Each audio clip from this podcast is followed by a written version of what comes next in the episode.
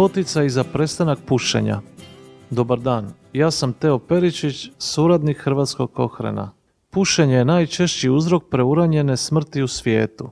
Postoji više od 50 kohren preglednih radova o učincima intervencija koje pomažu ljudima da prestanu pušiti. Jedan od njih proučava učinke davanja potica za prestanak pušenja. Autorice Caitlin Notley sa sveučilišta u Istočnoj Angliji u Velikoj Britaniji.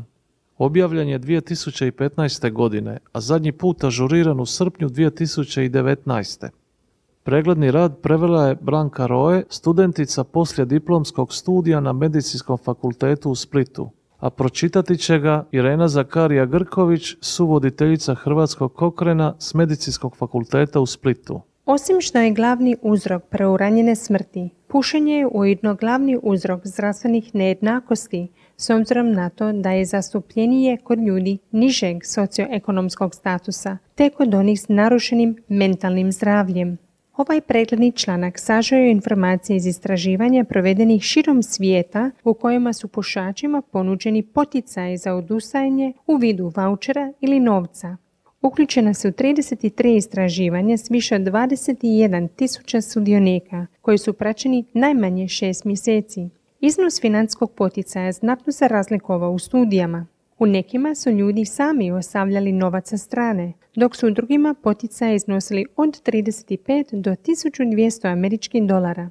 Usprkos velikim razlikama nisu pronađeni nikakvi dokazi da su veći iznosi učinkoviti od manjih. Međutim, postoje visoko pouzdani dokazi da poticaji poboljšavaju vjerojatnost prestanka pušenja ako traju najmanje 6 mjeseci. Također je otkriveno da poticaje mogu imati značajan utjecaj na trajni prestanak pušenja, čak i nakon što poticaji prestanu. Ljudi kojima su ponuđeni poticaji imali su 50% veću vjerojatnost da će prestati pušiti u odnosu na one koji nisu dobili poticaje. To znači da je među ljudima koji nisu primili poticaje otprilike 70 na 1000 ljudi nije više pušilo nakon šest mjeseci, a taj je broj porastao na 105 na tisuću kod ljudi koji su dobivali poticaje. Iako ove brojke zvuče malo, razlika je značajna s obzirom na to koliko je ljudima izazovno prestati pušiti te s obzirom na dugoročni pozitivan utjecaj na zdravlje i zadovoljstvo osobe, kao i na troškove zdravstvenog sustava u liječenju bolesti povezani s pušenjem. Bilo što što se može učiniti kako bi se pomoglo ljudima da prestanu pušiti, bez obzira koliko mali pomak bio ostvaren, dugoročno se isplati. Ovaj ažurirani pregledni članak također uključuje istraživanje o trudnicama koje pokušavaju prestati pušiti. Iako je broj ispitanica manji te kvaliteta dokaza niža, rezultati su bili u skladu s glavnim nalazima pokazujući kako su poticaji učinkoviti u pomaganju trudnicama da prestanu pušiti. Također, poticaji bi mogli pomoći pri prestanku pušenja osobama iz marginaliziranih skupina s visokim stopama pušenja, poput ljudi koji se liječe zbog ovisnosti o drogama.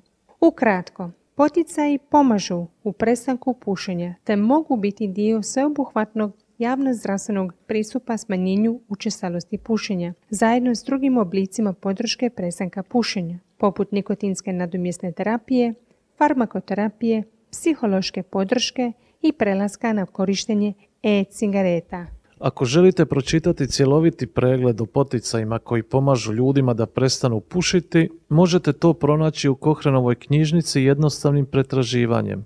Poticaj za prestanak pušenja. Kohranove dokaze i ostalim intervencijama za pomoć pri prestanku pušenja možete pronaći tako da posjetite internetsku stranicu kohranlibrary.com i pregledate recenzije grupe Kohran Tobacco Group.